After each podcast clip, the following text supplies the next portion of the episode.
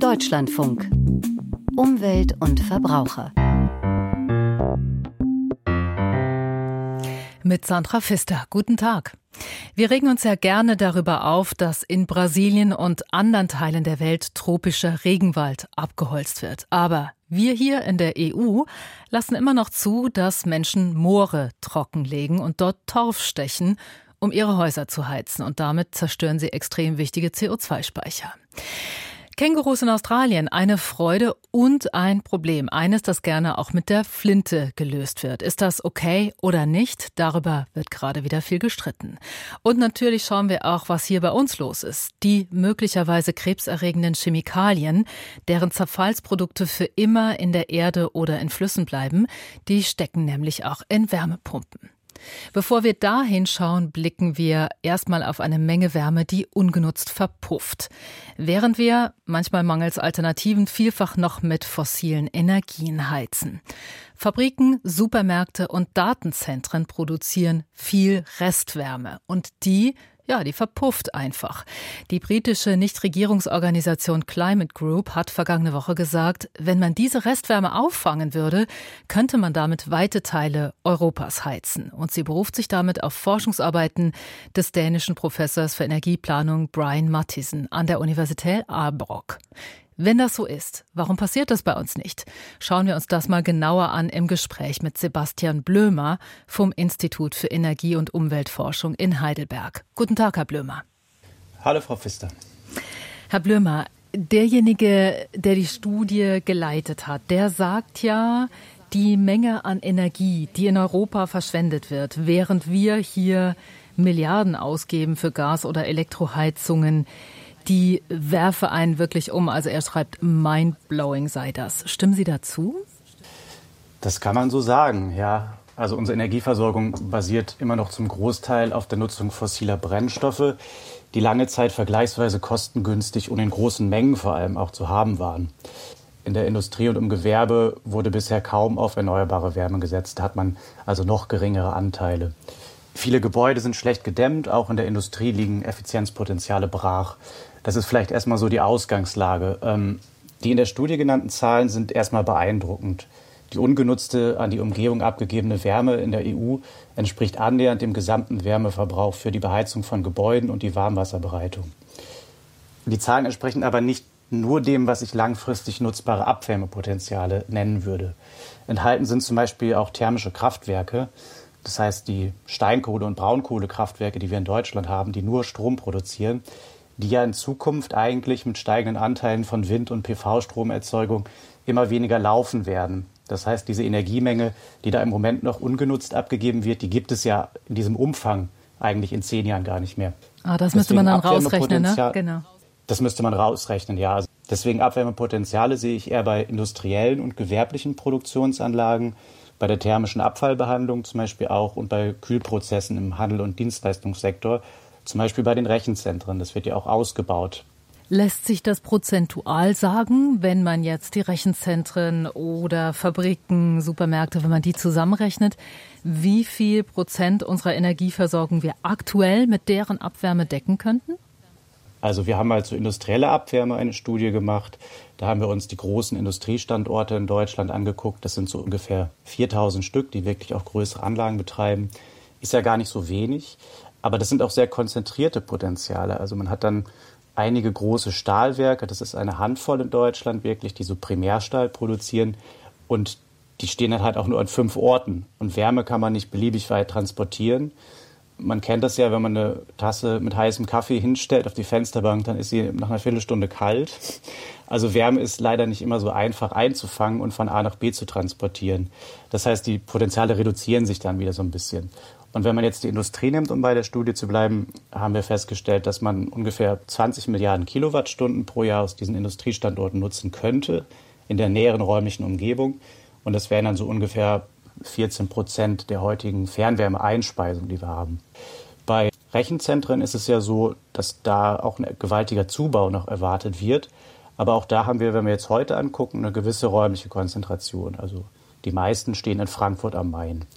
Und die Stadt, die rechnet schon damit, dass sie damit große Teile ihrer Wärmeversorgung auch wird decken können. Aber an vielen anderen Orten gibt es dann einfach nicht Rechenzentren in diesem Umfang. Aber ich glaube, das verdeutlicht schon so ein bisschen, dass von diesen sehr großen, eher theoretischen Potenzialen in der Praxis natürlich nur ein kleinerer Teil wird tatsächlich genutzt werden können, ja. Ist das der Grund, warum Abwärme so selten genutzt wird? Weil, ich meine, da könnt ihr jetzt Frankfurt sagen oder irgendwelche Städte im Ruhrgebiet, ja, da legen wir jetzt los. Ja, ich denke, das ist schon mal ein Grund. Also Abwärme ist einfach nicht überall verfügbar. Ich denke, eine grundlegende Herausforderung insgesamt, der Anreiz für Energiesparmaßnahmen über die Energiekosten war ja auch einfach über viele Jahre nicht sehr stark. Und es gab auch keine Vorgaben zur Abwärmenutzung, also keine Abwärmenutzungspflicht zum Beispiel. Und das muss man betonen, das gilt sowohl für die potenziellen Abwärmelieferanten, also das Stahlwerk oder das Rechenzentrum, was jetzt neu dazukommt, vielleicht auch in diesen Kanon, als auch für die Abnehmerseite. Wenn Verpflichtungen oder finanzielle Anreize bzw. dadurch der Kostendruck fehlen, dann landen Abwärmevermeidungs- oder Nutzungsmaßnahmen auf der Prioritätenliste erstmal weit hinten. Industrieunternehmen, die möchten ihr Geld oder ihre Investitionsentscheidung eigentlich nur sehr kurzfristig treffen. Sich dann vertraglich festzulegen, vielleicht über 10 Jahre, das ist erstmal unnatürlich, sage ich jetzt mal. Das möchte man nicht so gerne. Gleichzeitig das Energieversorgungsunternehmen, das dann auch eine Leitung bauen muss, Technik installieren und das in die eigenen Verkaufs- und Vermarktungsabläufe integrieren, die rechnen dann eher in Jahrzehnten. Also ein Wärmenetz, das ist schon auch mit gewissen Investitionen verbunden und das muss dann über längere Zeiträume abgeschrieben werden. Und das zusammenzubringen, ist natürlich nicht so einfach. Wenn wir Länder angucken, die das schon viel mehr nutzen als wir, zum Beispiel Dänemark, gibt es bei denen so eine Abwärmenutzungspflicht, dass beide Seiten verpflichtet werden, sich das zu liefern und das auch abzunehmen? Also Dänemark ist ein gutes Beispiel, was einfach die zeitliche Vorbereitung solcher Maßnahmen angeht. In den Ölkrisen der 70er Jahre hat man auch in Deutschland gemerkt, dass es sein kann, dass quasi unsere Zufuhr von außen mal gekappt wird an günstiger fossiler Energie. Das hat man in ganz Europa gemerkt und in Dänemark hat man aber anders darauf reagiert. Man hat dort in den 70er Jahren schon vorgeschrieben, dass zum Beispiel Strom immer in Kraft-Wärme-Kopplungsanlagen erzeugt werden muss. Also ein Kraftwerk, was einfach nur Strom erzeugt und den Rest der Wärme aus dem Brennstoff ungenutzt abgibt, das durfte man dort gar nicht mehr bauen in der Form. Und daraus hat man dann zum Beispiel schon rund um diese Kraftwerksstandorte immer eine Wärmenutzung mitgedacht. Und der andere Aspekt ist, dass man dort dann auch etwas eingeführt hat, was kommunale Wärmeplanung heißt. Das heißt, man hat wirklich räumliche Pläne auch gemacht, wie kann man mögliche Wärmequellen und so den Wärmebedarf, letztendlich die Gebäude, die wir beheizen und Warmwasser dort verbrauchen, wie kann man das möglichst intelligent verzahnen? Das war alles schon in den 70er und 80er Jahren, also ist schon jetzt 40 Jahre her. Und diese Zeit, die braucht man auch bis zum gewissen Grad, um die Infrastrukturen und die Prozesse auch so zu verzahnen, also Wärmenetze auszubauen zum Beispiel. Das hat man in Dänemark sehr geschickt gemacht. Ich lerne daraus, wir müssten jetzt ziemlich schnell loslegen, weil es Jahrzehnte dauert, bis das Ganze läuft. Das würde ich schon sagen, ja. Also man braucht einen gewissen zeitlichen Vorlauf. Es ist nicht so, dass man jetzt den Schalter umlegen kann und von heute auf morgen hat man die Möglichkeit, auch größere Abwärmemengen direkt zu nutzen. Man kann das natürlich beschleunigen, aber es wird schon noch einige Jahre dauern, bis das dann in größerem Umfang auch wirklich umsetzbar ist. Ja. Beschleunigen ist in Deutschland ja immer so ein Thema, da brauchen wir ja immer ein bisschen. Ja. Aber grundsätzlich kann es klappen. Wie groß ist denn der Aufwand? Genau, dass es grundsätzlich klappt, das würde ich auch so sehen. Die Frage ist dann, wie lange dauert das? Ich würde es so sehen beim Aufwand. Wir haben uns zum Beispiel mal die Kosten für den ambitionierten Ausbau von Wärmenetzen angeschaut. Wenn man so Zielszenarien sich anguckt, also wenn wir unsere Klimaschutzziele bis 2045 erreichen möchten, dann haben wir aus dem Gebäudesektor heraus für viele sehr dicht bebaute Gebiete eigentlich einen Bedarf daran, dass die Wärmenetze, so wie sie heute sind, so um den Faktor 2,5 ausgebaut werden, also von der Netzlänge her. Das ist schon ziemlich viel, weil das sind ja letztendlich nur noch 20, 25 Jahre. Wenn man das jetzt umrechnet in Euro, dann kann man sagen, man hat ungefähr eine Verdopplung der jährlichen volkswirtschaftlichen Kosten für diese Netzstrukturen.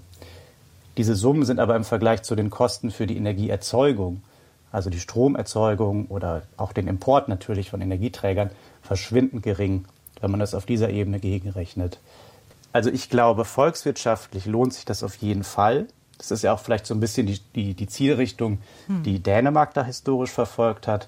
Und auch die in der Studie jetzt nochmal, der Brian Mathiesen, der ist ja auch aus Dänemark, nochmal hervorgehoben wurde. Es lohnt sich schon, aber die Aufgabe der Politik wäre es, diese volkswirtschaftlich durchaus sinnvollen Maßnahmen betriebswirtschaftlich sinnvoll zu machen. Und das ist in den letzten Jahren, glaube ich, in vielen Fällen einfach noch nicht so gewesen. So dass sie sich lohnen für Datenzentren oder für Fabriken und eben auch für die Abnehmer, damit die wirklich auch was davon haben und nicht nur die Volkswirtschaft als Ganze. Sebastian Blömer vom Institut für Energie- und Umweltforschung in Heidelberg hat uns geholfen, einzuordnen, was die britische NGO Climate Group vergangene Woche gesagt hat, dass, wenn man Restwärme auffangen würde, dann könnte man damit weite Teile Europas heizen. Danke, Herr Blömer. Sehr gerne.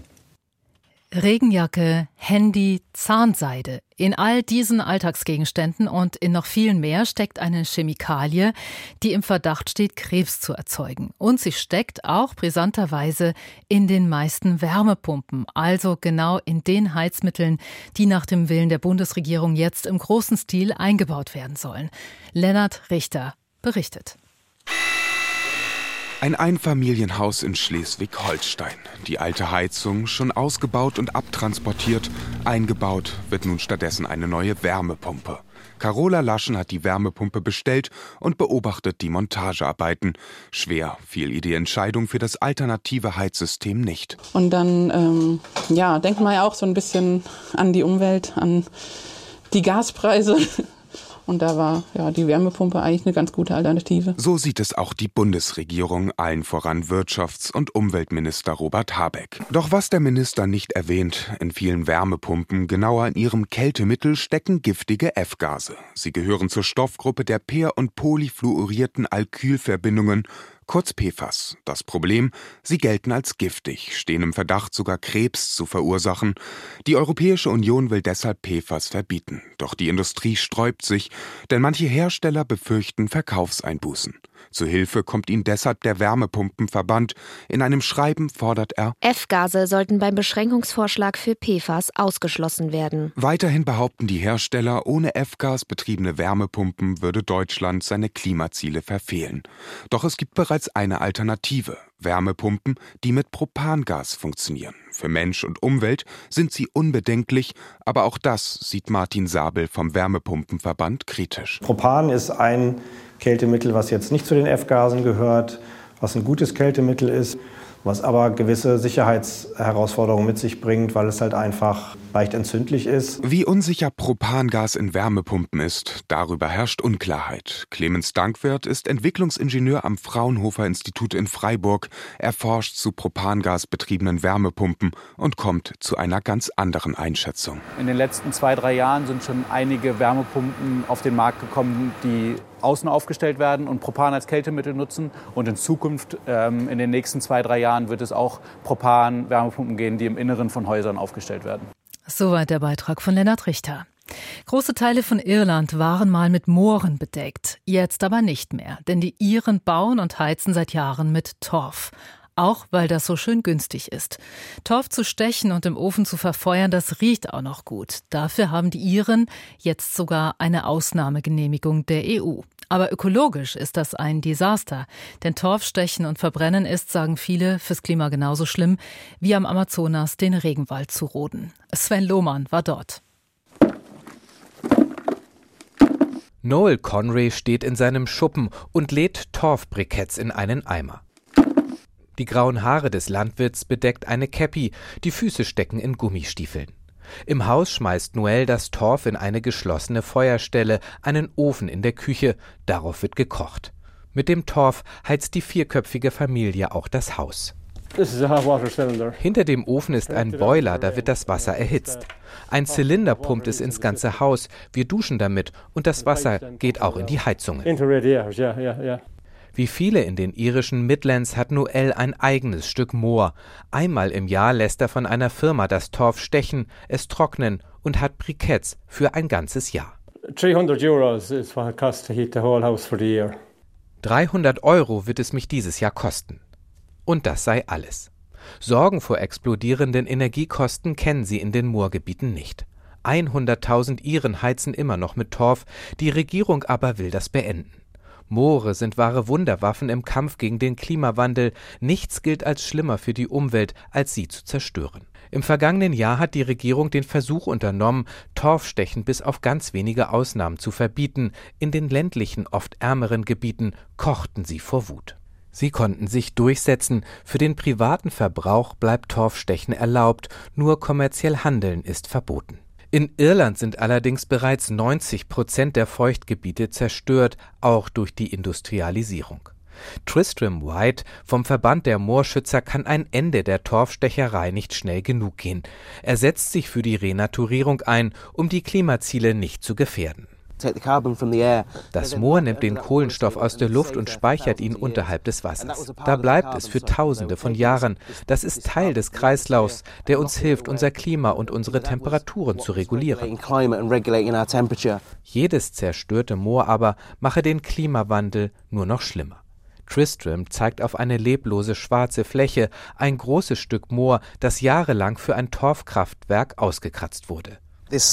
Dieses Gebiet setzt gerade gespeichertes CO2 frei. Da sind durch den Eingriff Risse entstanden und das über Jahrhunderte gespeicherte CO2 entweicht aus dem Moor. Der kommerzielle Abbau ist schon seit 4 Jahren verboten.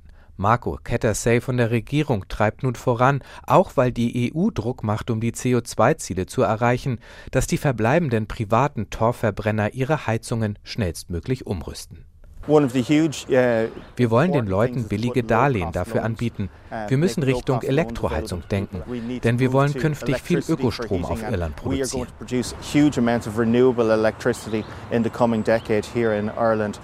Noel Conrey, der in seinem Haus in den Midlands alles auf Torf ausgerichtet hat, hilft das nicht. Ich müsste 100.000 Euro für die Erneuerung in die Hand nehmen. Das kann ich mir nicht leisten. Wir brauchen mehr Hilfe, eine richtige Alternative. Noel sticht weiter Torf für den Eigenbedarf. So richtig glücklich ist in Irland nun gerade niemand, die Torfstecher nicht, weil sie noch immer ein Verbot fürchten. Die Umweltschützer auch nicht, weil das klimaschädliche Torfstechen noch immer nicht gestoppt ist. Und von Irland gehen wir jetzt ganz auf die andere Seite der Welt nach Australien. Wenn Sie an Australien denken, was kommt Ihnen als allererstes in den Sinn? Die Chance ist groß, dass Sie gerade an ein Känguru gedacht haben. Von denen gibt es inzwischen so viele, dass sie dort zum Abschuss freigegeben sind. Daran gibt es immer mehr Kritik von Tierschützern. Warum haben sich die Kängurus in Australien überhaupt so stark vermehrt? Unsere Korrespondentin Jennifer Johnston dazu.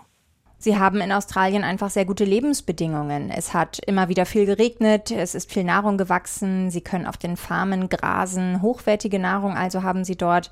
Sie hatten genug Wasser und vor allem, sie haben keine natürlichen Feinde in Australien. Der größte Feind von ihnen ist tatsächlich der Mensch. Und warum sind die Kängurus denn zum Problem geworden? Sie fressen schlicht und ergreifend anderen Tieren das Fressen weg. Landwirte beklagen sich, dass sie ihre Felder beschädigen, die Ernte wegfressen. Und vor allem ist schon fast jeder Australier einmal mit einem Känguru zusammengestoßen im Auto. Kängurus sind an mehr als 80% der Unfälle beteiligt zwischen Tier und Auto. Und wie lösen die Australier das? Die Kängurus sind in vielen Bundesstaaten deswegen zum Abschuss freigegeben. Da gibt es Lizenzen, die vergeben werden und spezielle Quoten, die eingehalten werden müssen. Und pro Jahr werden etwa 1 Million Kängurus in Australien getötet. Die werden dann geschlachtet, ihre Haut, das Fell, das Fleisch wird weiterverarbeitet, entweder in Restaurants oder in Privathaushalten. Daraus wird aber auch Hunde- oder Katzenfutter gemacht. Aus ihrem Fell entstehen Souvenirs oder aus dem Leder Sportschuhe. An der Jagd gibt es aber besonders Kritik von Tierschützern, weil die sagen, dass die Jagd oft nicht gut läuft. Die Tiere werden statt mit einem gezielten Kopfschuss durch viele Schüsse getötet, verenden elend. Wenn die Mütter getötet werden, leiden ihre Jungen, sie verhungern. Und sie kritisieren auch die Hygiene in der Fleischverarbeitung. Die australische Behörde für Lebensmittelsicherheit hat das untersucht und hat festgestellt, dass elementare Hygienevorschriften missachtet werden. Zum Beispiel, weil die Kängurus im Outback geschlachtet werden und dann ohne Kühlung über weite Strecken transportiert werden. Und da entstehen etwa Bakterien, Salmonellen, gerade auf den langen Transporten. Und das erhöht am Ende auch das Risiko von Infektionskrankheiten und die Ausbreitung von Infektionskrankheiten. Es gibt ja jetzt die Forderung, dass die EU kein Kängurufleisch mehr importieren soll, dass das also verboten wird. Wird das kommen? Die EU ist der größte Markt tatsächlich für Kängurufleisch und Häute. An der Spitze liegt Belgien, aber unter den größten Importeuren ist auch Deutschland, die Niederlande und Frankreich. Und die EU hat jetzt ein Importverbot von Kängurufleisch abgelehnt. Und zwar sagte die EU-Kommission, dass es keine Beweise gebe für schlechte Bedingungen bei der Jagd. Sie hätten auch Stichproben beim Import gemacht und hätten dabei keine Gefahr für Verbraucher festgestellt, also was zum Beispiel Bakterien angeht. Soweit Jennifer Johnston aus Australien. Deutschlandfunk, Verbrauchertipp. In Deutschland werden angeblich weniger Fahrräder geklaut. Das sagt zumindest die deutsche Versicherungswirtschaft. Möglicherweise könnte es auch an guten Schlössern liegen. Welche besonders gut sind, hat die Stiftung Warentest untersucht. Der Verbrauchertipp von Dieter Nürnberger. Mit dem richtigen Werkzeug ist jedes Fahrradschloss zu knacken. Doch je länger der Diebstahlversuch dauert, desto höher das Risiko, entdeckt zu werden. 24 Ketten, Bügel oder Faltschlösser mussten sich in dieser Untersuchung bewähren. Im Labor wurde ihnen mit allerlei Werkzeug zu Leibe gerückt, so Warentesterin Anne Kliem. Beispielsweise mit einem Winkelschleifer, auch mit Bolzenschneidern, mit Sägen. Und je nach Werkzeug müssen die verschiedene Zeiten durchhalten. Aber grundsätzlich kann man schon sagen, wenn so ein Schloss 3 Minuten lang Paroli bieten kann, dann ist es schon ziemlich sicher. Die Hersteller geben für die Aufbruchssicherheit auf den Etiketten Orientierungshilfe. Allerdings sind diese Angaben nicht miteinander vergleichbar. Einige haben 6 Sicherheitsstufen abgebildet, andere 10 oder sogar 15. Untersucht wurden Fahrradschlösser mit hoher und mittlerer Schutzklasse. Und eines gleich vorweg: Jene mit hohem Sicherheitsversprechen ließen sich tatsächlich auch schwieriger aufbrechen. In jeder Kategorie gab es in puncto Sicherheit zumindest gute Bewertungen.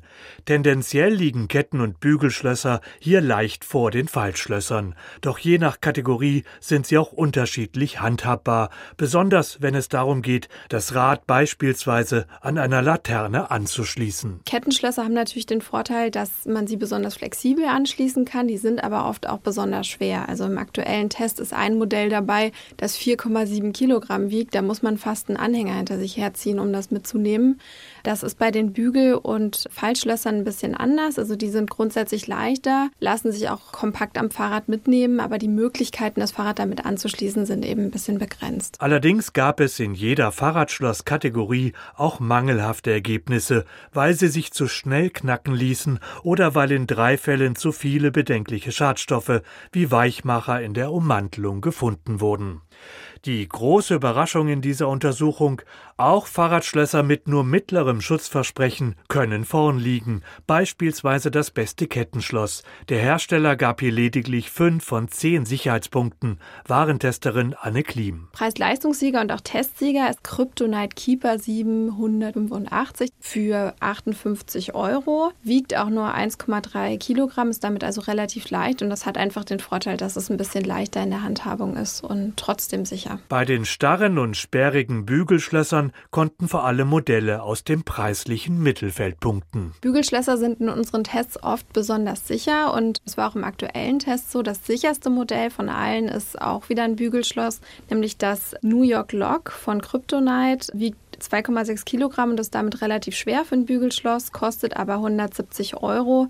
Da gibt es eine preiswertere Alternative, nämlich das Trelock U4 Plus, kostet 58 € und bietet immerhin auch eine gute Aufbruchssicherheit. Und auch bei den Faltschlössern, die wie ein Zollstock aufklappbar sind, gab es einige gute Sicherheitsergebnisse, allerdings keine sehr guten. Preis-Leistungssieger ist hier das Kryptonite Keeper 510 für 89 €.